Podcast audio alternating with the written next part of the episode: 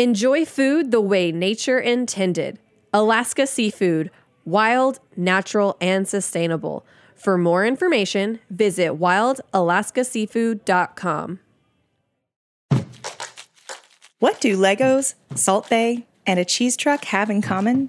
Find out on this week's episode of Meat and Three by Heritage Radio Network. I'm HRN Executive Director Caity Moseman Wadler, and this week we're talking red tape. All we want to do is work. We just want to work. But don't worry, it isn't all bad news.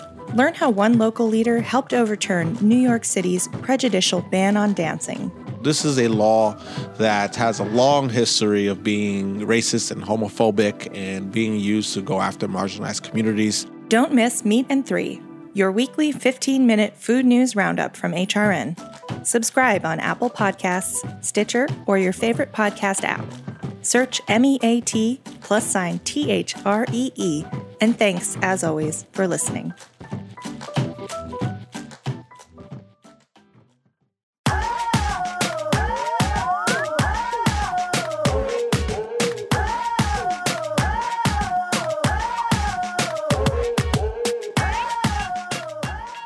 And welcome to A Hungry Society. I'm Portia Wilson, and this is the show where we talk about food, food media, and so much more.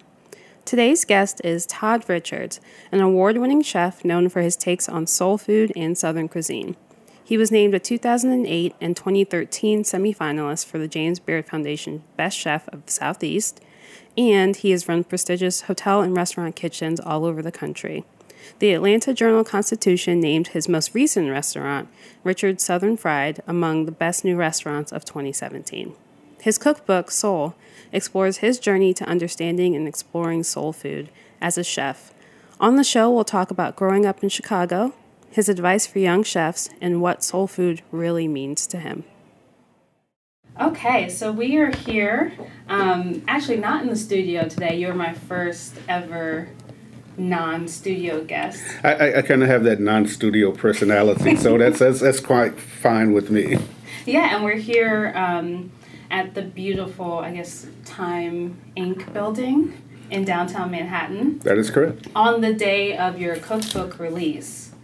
I mean, so uh, being released today is just crazy to me. I'm still, I'm, I'm sitting here and literally again pinching myself. I had another interview today. I pinched myself then. I'm pinching myself now, and it, it seems so um, real but unreal at the same time. So, first of all, congratulations. Um, this is a beautiful book. It is. It, it is straight, uh, quite stunning to look at. Uh, to pick it up, it has weight and character. And then, you know, just like you did, turning the first page and seeing all those pictures of me as a kid. And my sister, she keeps all these pictures. She has hordes and hordes of pictures. And for her just to go in there and just pull these out is magical to me. Yeah, it. Um, so this is our first time meeting. Yes. But I feel like I know you because I've spent some time with this, and it's so deeply personal um, about your experiences growing up, where you're from, and also your experiences as a chef. I think they all are all intertwined. Being from Chicago, growing up in a family that, that loved to cook and loved to entertain, uh, going back to the South, reconnecting with some of the same foods that I grew up with as a kid, and then utilizing those dishes uh, in my own cuisine and as well as in the cookbook really rounded out my entire career thus far. So one of my favorite parts is speaking of Chicago. Um, growing up there, and you're talking about how you had a Southern neighbor and a Haitian neighbor. Correct. and seeing how they use different ingredients in different dishes and that just can you talk about that experience growing up Well, we didn't cook fried chicken at home. That was only uh, able to be eaten next door at my neighbor's, uh, Mrs. Arnold's house. You know, and she was affectionately called Big Ma and, and husband Big Daddy. You know, just in the same Southern vernacular that we know, and that's where we always had fried chicken. And so we would come home after school, and my parents might have been working or something, and we get to go over there, and she had uh, chocolate icebox pie, fried chicken on the stove, and if you wanted something else, she could make buttered toast with sugar in the broiler down down below. And then having friends, you know, from Haiti, you know, who who made fried chicken, but made it with such uh, different spices and everything, and that was really unique to to taste. And also understanding that my dad made red beans and rice, coming from Louisiana's, and they also had rice and bean dishes over there at Patrick's house. You know, just that juxtapose of of seeing that same bean taste so different was was amazing as a kid. So, how much does your time in Chicago, like growing up there, influence what you do now?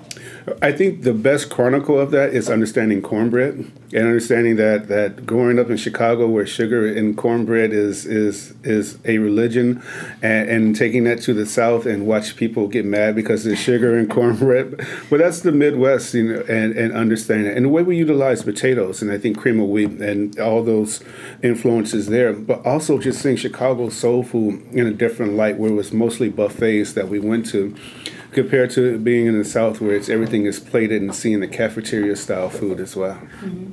So another one of my favorite parts is where you're talking about meeting Jacques Pepin yes. for the first time. Yes. And seeing him in the kitchen mm-hmm. and he's talking about French ingredients and French dishes and French food and he knows exactly where everything came from. Um, I'm actually going to read it real quick. The first time I was in the kitchen with Jacques Pepin, he amazed me with his stories of France and French food. He knew exactly where each dish originated and ingredient came from, who crafted the cheese, and who grew the beets. I wanted to be French. But then I tasted sushi for the first time and I wanted to be Japanese. so, can you talk about that experience? Well, the experiences was there were no African American heroes on television for, for food at that time. When I grew up uh, uh, in Chicago, my grandmother watching all those cooking shows. I mean, Jacques Pepin, Yan Can Cook, uh, Julia Child, the list goes on and on. I, I, wanted to be all those people because they cooked this really fascinating food and really delicious looking dishes. So I gravitated to, to French first uh, just because the way we use butter, and, and, butter was always king in our house. We never used a lot of vegetable oil, but also my mom had a love for for Asian food, and so having sushi as a kid, you know, in the early '70s was always fascinating to me as well because the way the raw fish and the soy sauce, you know, and a little bit of vinegar in the rice kind of remind the way my dad will cook, you know, mm-hmm. and and serving those dishes like that as well. So having those kind of, of experiences as a kid uh, rounding out, you know, our experience as you know eating soul food makes the, all those dishes you know sing to me, mm-hmm. but still want to be rooted in my own cuisine. Yeah, I when you were talking about that, I remember the first time I tasted sushi. Mm-hmm. My mom took. I think it was like a California roll. Mm-hmm. It wasn't anything like crazy, right. but it was like a eye opening experience. Just tasting these flavors that were completely different than what I would have in my household. Well, you know, just growing up in um, with my aunt, my auntie Florence uh, knows I love rice. I mean, I would eat so much rice, and then one time she fed me so much rice that I started laughing. And you know, when a kid laughs, rice started coming in my nose. I ate so much rice, but never ate rice before at room temperature. So, you know, understanding eating sushi the first time is like, wow, this is still really good and it's not even hot, you know? Mm-hmm. That was really fascinating. So, that part that I read in the book, it continues um, where you say, you know, what was my French food? After all, the foods of my people, my parents and grandparents, were not being highlighted on the menus of fine dining restaurants or fancy hotels. The dishes they grew up eating and I grew up eating were considered lowly and not deserving of the price. I think that still resonates somewhat today. That that soul food in general takes the longest time to cook, but we charge the absolute least amount for it. And and you have to have really great skills in order to make chitlins taste good. I mean, think about it. You got to wash these things twenty times, and you, you got to you know add the right seasoning, spice. You got to cook it till it's tender. It takes forever to make it taste good. But yet, if you you know put that on the menu, you can only charge X amount of dollars for it. Does that still? It, does that experience still like inform kind of what you do at your restaurant now? I think it does. It, it really understanding or giving people understanding that that soul food is not just a pinch of this or a pinch of that. It's really sophisticated in techniques, and it shares a lot of the same techniques that you would find in French cuisine, or you would find in Japanese cuisine, or any celebrated cuisine around the world. So, do what misconceptions do you come up against with soul food? Well, the biggest one is that it's unhealthy for you, and and that's really not necessarily true. You have to understand, like with traditional collard greens, when that fat congealed, all the fat went to the top and it preserved all the beautiful broth and stock and everything down below. So no one would go to a a pot of collard greens and just eat a bowl, a scoop full of fat. You know, that was Right. never the purpose of the dish. You know, so it was the broth and, and those tender greens and the onions that all went into it that makes that a really warming dish. And, and I put that purposely in the first part of the book because you had to start with the most recognizable dish for soul food, which is collard greens, and really say, this is the beginning. Now, how do we explore the rest of the way? And it's the the gorgeous cover. Yeah, You know, I mean, collard green yeah, I mean, I love collard. I, I got tattooed on my arm, you know, collard greens. I, it's just a magical dish. And just watching my grandmother, who used to make traditional collard greens, who as I got older would get young, smaller collard greens or mustard greens and saute them with just a little bit of bacon, onion, and, and cider vinegar, and started using sea salt. And, you know, sea salt has been this big fad for the last ten years. As a kid, my grandmother was using sea salt and, and cracking her own black pepper for mm. flavor. Those things are are, are un, not unique to soul food. I don't think they're unique to anyone. It's just about delicious food in general. So you also in this book talk about the traditions of dining, not just the dishes. Mm-hmm. Um, and one of my favorite parts is the fish fry Yes. part, and I love that you put you put a menu and music. Yes. Um, so just personally, my dad is from Virginia, Okay. uh, Chesapeake, Virginia Beach area. Okay. And whenever I would go visit in the summers, um, my grandmother would have a fish fry. Mm-hmm. And it, it would just happen that the women would all be in the house Mm-hmm. talking, and the men would all be outside around the pot Mm-hmm. that was on like a live fire, Right. Heinekens, Mm-hmm. music playing. That was just, I have so many fond memories of that and the smell of like fresh whiting. Yeah. Oh, man, whiting. Uh, that's an, that's another great fish. Yeah. Uh, You know, as a kid, my dad worked overnight, eight at nights, eight in the morning, gone on the weekends.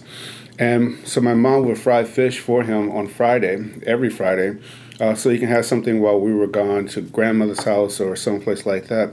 And it was just magical, those crumbs, you know, just that crack of the crumb, you know, when you taste it and you have all that seasoning inside of it. That was the first, you know, real inkling of it. My granddad only ate the tail, which I got to uh, eat when he passed away.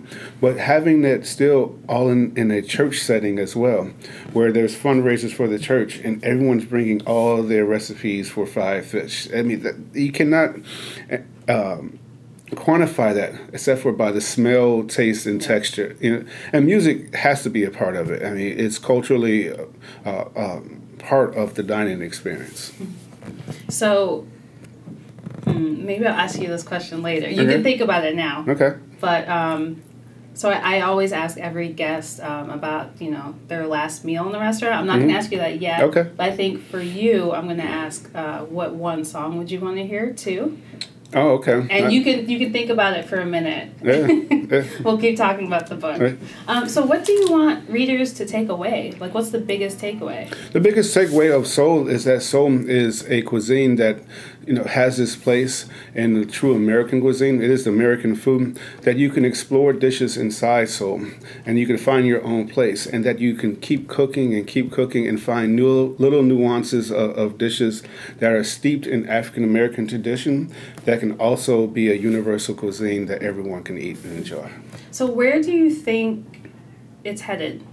That's kind of a that's a big question. Where do you But- think soul soul food is headed? Where do you think soul food's headed in African American food? Well, I think soul food is, is in the art of cooking is the last bastion of, of art forms that are going through a renaissance. We look at music, um, that hip hop has done it. We look at film, film has done it, and cooking is a true art form. And it's probably one of the most insane art forms there is because with music and film, you can see all those things again. You make that dish and someone consumes it, it's like it's gone. You know, Right. you have to try to you know repeat that, and and it's the last art form that that is putting its uh, footprint uh, securely in the ground of America. Do you have a favorite recipe? People ask that so much. Well, you know, the 150 recipes. So how do you have? A, Right. What is your favorite favorite favorite recipe? And based on your life too, Right. so it's it's Uh, hard. I- as a as a chef, I look for the all the simple ones. Uh, the easiest recipe, I think, right now in tomato season is just sliced tomatoes, beautiful tomatoes there. Uh, things with seafood always gravitate to. The lamb uh, chapter is really unique for a soul food book because most people don't think that you know contribute soul food and lamb as as uh, running in the same circle. I don't know. It just really depends on the season for, for me to to, and that's why I like the way the book, you know, we wrote the book that way so that you can just look at the ingredient and then find your way through it, and then look at the footnotes and say this pairs well with this, and you can go throughout the entire book and make all the dishes.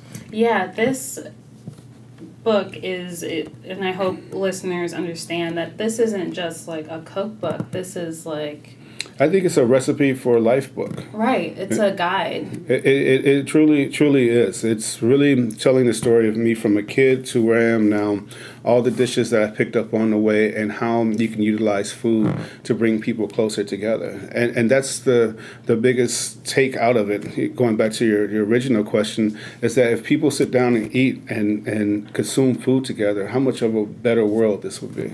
How? What was the process like for making this? Like how how long ago did this start? Um, you know, the easy answer says I was you know, born to write this cookbook, but that's not really, you know, really Right. true. Uh, it, it's about a two-year process. Uh, one year of, of, of writing and really getting an understanding of what I wanted to say. I didn't want it to be a book where I am, you know. Uh, beating people over the head. I just want people to find the nuances of the journey and understanding it. Pretty much wrote it between 11 p.m. and 4 a.m. each each night. Um, good amount of coffee, good amount of champagne. Yeah. Uh, you know, to to get it done. And there's uh, so many people that are on the way that, that came and supported and helped write the book with me and the publishers. I can't say enough about the entire team that, that went through the process. And you have a foreword from Chef Sean Brock. Sean and I have been friends for a long, long time, and it's really great uh, to see another subtlety in the book um, that I wanted people to pick up on. Is that you know I'm obviously obviously black, he's obviously white, you know, and we're, we're having this conversation about soul food that needs to happen throughout America. So you have two chefs here who have come from two obviously different sides of the track. However, you get us in the kitchen our cooking is very much the same. I look at the spices he used, he looks at the spices I use, and they're pretty much the same. So to have this conversation about soul food and have one of my you know, closest friends write the forward for it, and I know that instinctly, if you put us in the kitchen together, we're going to cook just about the same, makes it all worthwhile. What do you think that that says about the South? The South right now is leading diversity. It is leading the diversity movement of food, and everyone who contributes to food seems to be having these same kind of conversations. Uh, you look at, you know, the Lee brothers, who are great friends of mine as well, who you know wrote something on the back. Adrian Miller, uh, John T. Edge They're all students and studies of, of the South, and much more scholarly than me. I'm just, a, you know, just a, a, a cook who who has something to say. But the South is leading the movement of diversity, which is very, very important for our country. Um, Adrian Miller has been on the show. Yes. He's a he's a fun fun yeah. time. Oh man. That- And that so smart, like, yeah. yeah. I, mean, I, I get amazed by by him. I, I try not to talk too much because I don't want to sound ignorant and compared to talking to him, just talking to him. You know, but he's a really, really smart guy from Denver too. you know. Yes, yes. Which you don't think of soul food in Denver, but You, you, you do now though. you do now. right. and he, Right. yeah, yeah, he schooled me on on the show before. So You know, but the interesting thing about soul food is that it does change through region. You know, the South version of soul food, which can be more seasonal compared to uh, New York and Chicago, which can be pretty straightforward. When you get to the West Coast, it picks all these Latin flavors and Asian flavors inside of it. I think that's what makes it uh, really fun and exciting to see and going to eat in all these different restaurants. So with Richard Southern Fried, Mm-hmm. how does how are you influenced by the South there? Well, I'm influenced by my next door neighbor growing up as a kid who made the best damn fried chicken I ever had. And um, it was always juicy. And I never knew the same that I never knew how my dad would. She was brining the chicken as well in the buttermilk. She would, you know, put the buttermilk in there, all the seasoning. That chicken would sit there for an hour, so it's basically being brined before she would fry it. My dad with grilling would do the same thing. You know, he would brine the chicken beforehand. So that's my first emphasis into this, you know, classical French technique that was actually being done by my dad, my next door neighbor. And Richard Southern Fried is really a homage to that. You know, fried chicken is a very sophisticated technique. If you temperature the oil is too hot, you know, you'll open it up and just be this big bloody mess inside. Right. Nobody wants to eat it. If the temperature is too low, it doesn't get crispy enough. Uh, it tastes even better cold the next day uh, with a glass of champagne. And I really want to tell everyone that fried chicken is just not a, a readily commercially produced item. It takes a lot of time, a lot of knowledge, and a lot of uh, trial and error in order to make it taste delicious.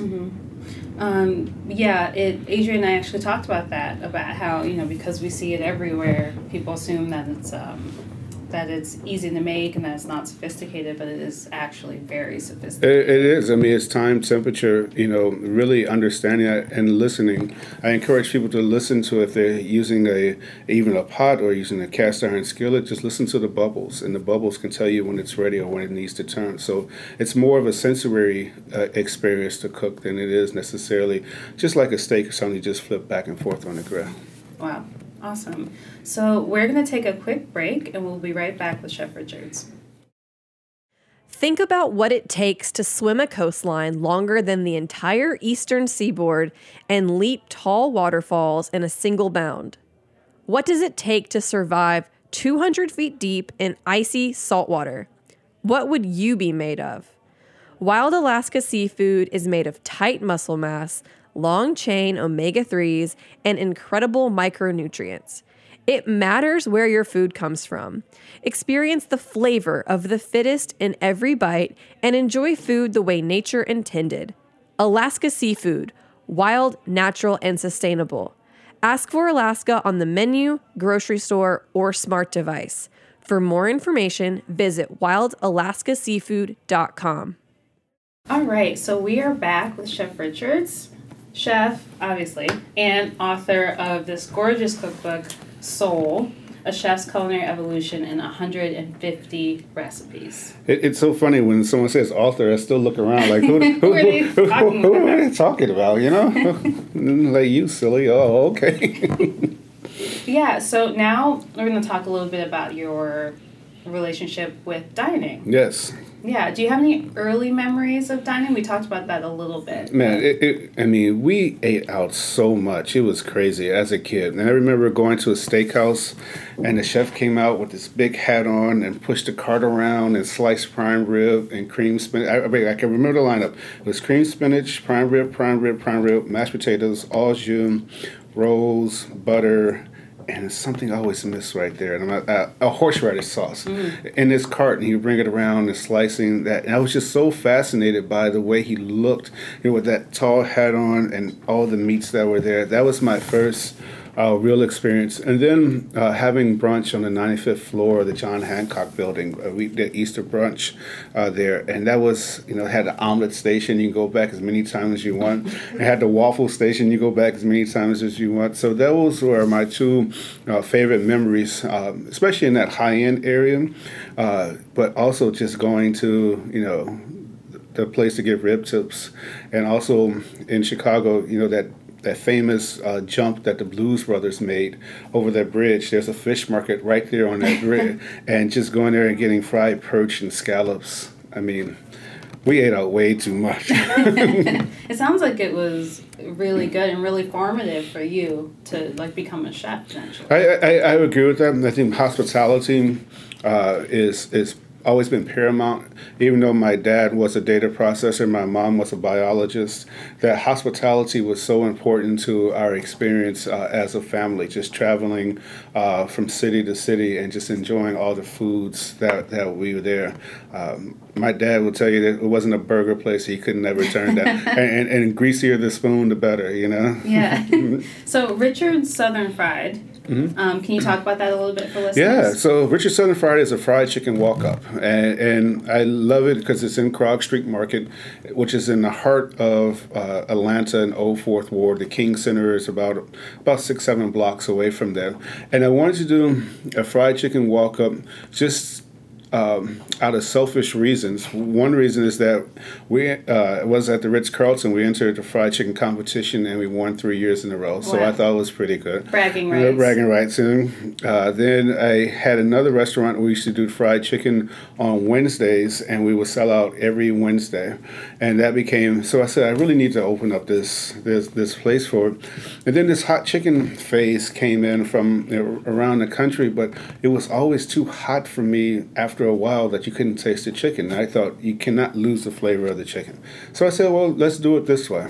And we opened up, and still to this day, I mean, we get lines on the weekends. It's it's crazy. And that chicken sandwich, it's fried chicken, pimento cheese, and chow chow. We actually make our mm. own pickled cabbage for it on, a potato bun, and it is sinful. And you can get it, you know, you know, classic hot or Richard's hot. Richard's hot is the hottest level we go. You can, it's still plenty of heat, but you can still taste everything inside of it. And for a place this small, it's only 400 square feet. We're like we, we cut our own wedges still, and so we pickle our own cabbage in this place. So it's still a fine dining setup uh, or fine dining approach. And making a really gourmet fried chicken sandwich, but I think it's the best in the world. I think Atlanta has like criminally underrated food scene. Uh, you know, at one point in time, Atlanta suffered through two periods. After the Olympics, we had all the chefs from around the world wanting to come open in Atlanta, thought it was cool, and the Atlanta uh, rejected all of them. You know, they they went away, and then we had this Charleston influence where Atlanta became a shrimp and grits town, and now Atlanta is becoming a unique personality of its own, where everything is centered around everyone's neighborhood. So i- i- in your neighborhood, just like I live in Grant Park, there are six taco places, and they're all uniquely different tacos, all done differently, but they're all so good. You know, and it's really become more of a community-focused neighborhood restaurant scene, which to me makes it just like New York in a sense how a community-focused neighborhood scene it is here. That so um, Richard's Southern Fried is not your first time being behind the stove by any means. You have No. a very lengthy resume working with some of the best chefs in the country. Uh, the first time I really got into the national scene, I would think will be in Ritz Carlton, West Palm Beach, uh, because we took a floundering hotel um, that was number 28 out of 30 in, in the company and took it to number one. And what we did was we really embraced the locals um, more so than the people that were traveling to the West Palm. So we started having seafood night on Fridays and things like that, got local fishermen to bring us products. And that's really when it started for me. And then going to the Oak Room in Louisville, Kentucky, running a five diamond restaurant, one of 42, 44 in the world for five years, uh, was was very unique. And that's when I received my first uh, James Beard nomination in 2007, I believe that's when it was. So why is it important to be in Atlanta now? What what do you like about being in the city right now? Well, one thing, it doesn't snow that much. I drive a convertible on a motorcycle, and it doesn't rain that much, so that's the fun fun part about it. I, I think uh, uh, Atlanta is uniquely positioned as still the gateway to the South. You have to fly through there all the time. I have chicken and beer in Concourse D and One Flew South in Concourse E. So I get to see a lot of people traveling, and, and we get to understand the stories of people and how to make that a universal uh, approach in those cuisines. But also in Atlanta, you have so many young and up and coming chefs who move there uh, that are trying to prove themselves. And with real estate booming and access to capital being a little bit greater than any other part of the country, you have more opportunity to open restaurants in Atlanta. So what since you were talking about those younger chefs that Mm-hmm. have something to prove, what what advice do you give younger chefs? Well, it's funny because I was looking at my Instagram uh, other day and they called me the OG chef, and it's like I'm not that old, guys. First of all, like, wait a minute. Yeah, wait a minute. And he said, "No, you did this," and it's like they remember more things I've done than, than I could probably remember myself.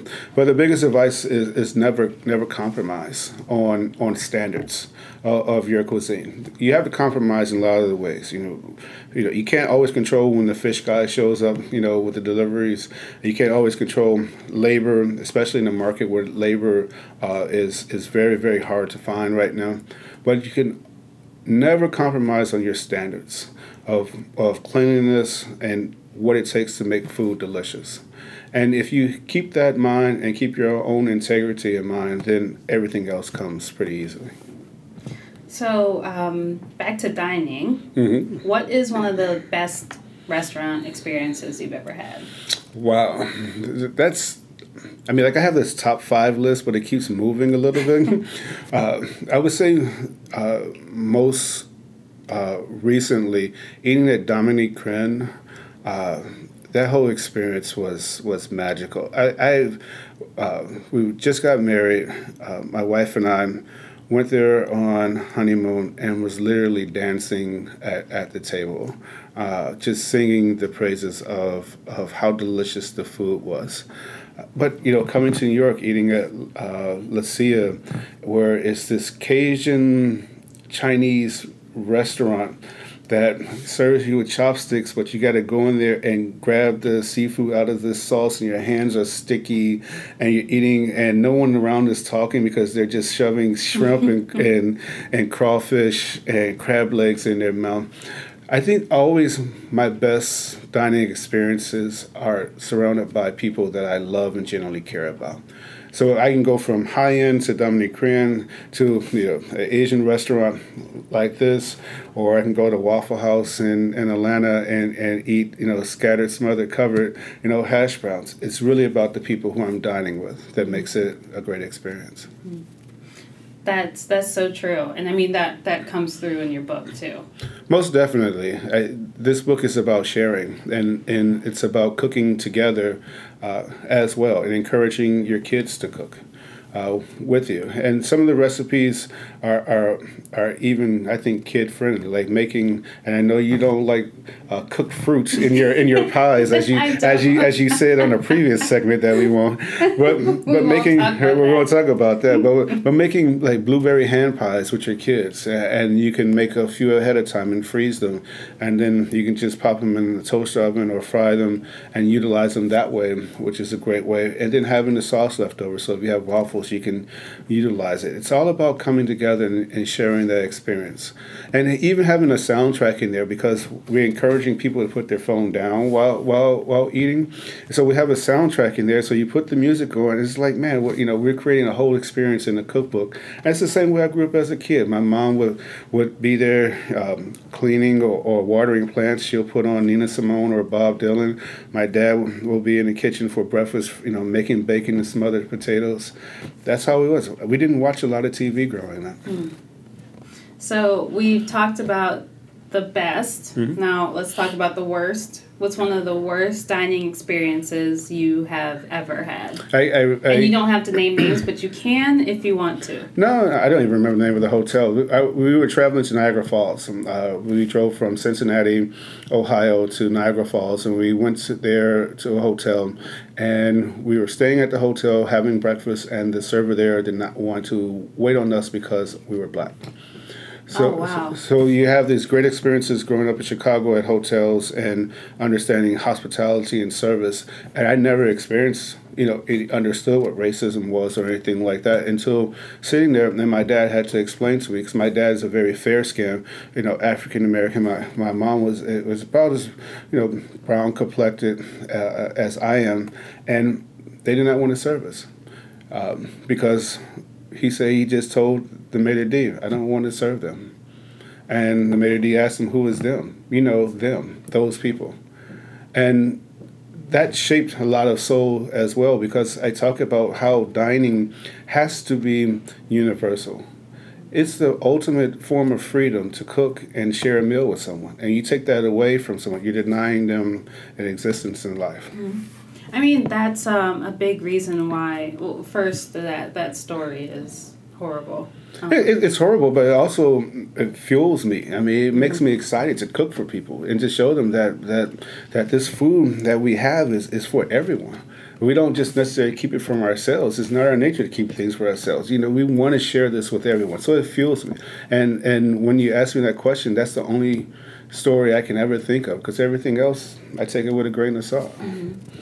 That um, the idea that dining has to be universal is why the show exists because to me, everybody should have a seat at the table. Everyone should be able to go into a restaurant and feel taken care of. And as a society, it's where we go to celebrate, to break up with people, to do all sorts of just, stuff. Just, just don't break up in my restaurant. Right. You know? Right. I leave that to other people who But do that a little bit it's better the than third me. space where we all go, you know, to enjoy ourselves and let our hair down and relax. I, I, I, I agree, and it shouldn't be of any uh, judgment.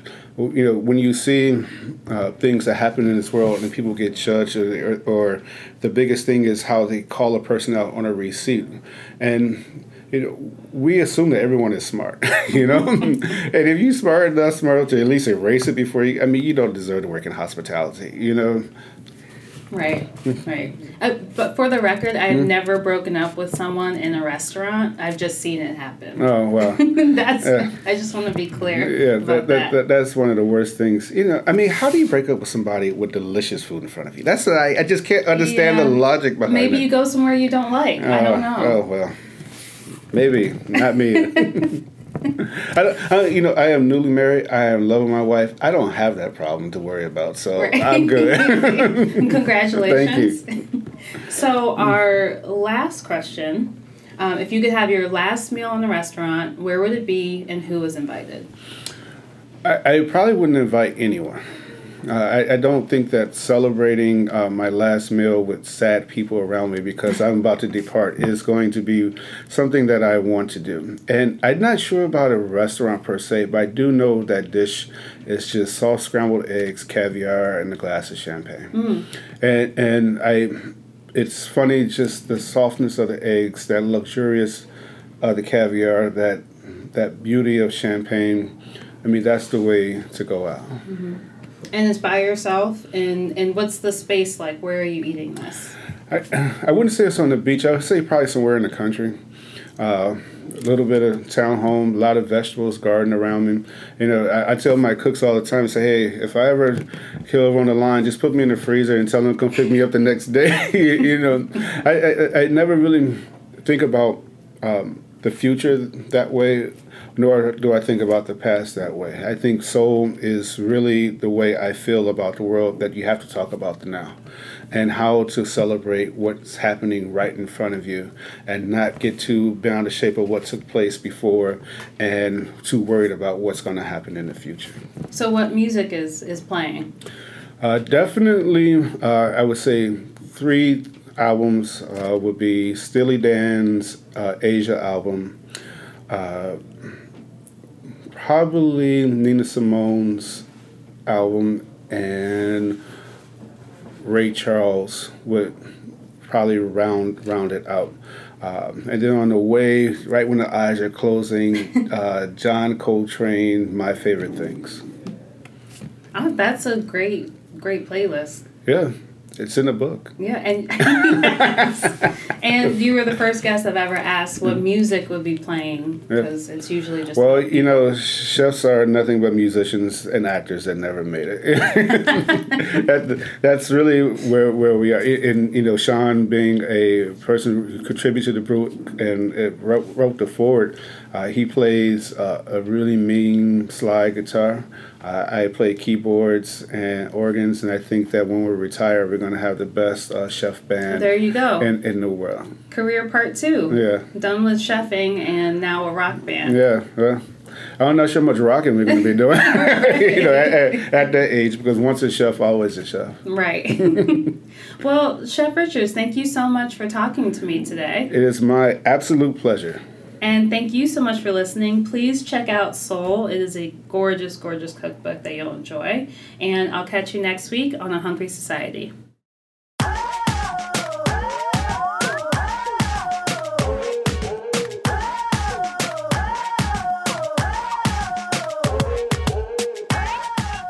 Thanks for listening to Heritage Radio Network, food radio supported by you. For our freshest content and to hear about exclusive events, subscribe to our newsletter. Enter your email at the bottom of our website, heritageradionetwork.org. Connect with us on Facebook, Instagram, and Twitter at heritage underscore radio. Heritage Radio Network is a nonprofit organization driving conversations to make the world a better, fairer, more delicious place. And we couldn't do it without support from listeners like you. Want to be a part of the food world's most innovative community? Rate the shows you like, tell your friends, and please join our community by becoming a member. Just click on the beating heart at the top right of our homepage. Thanks for listening.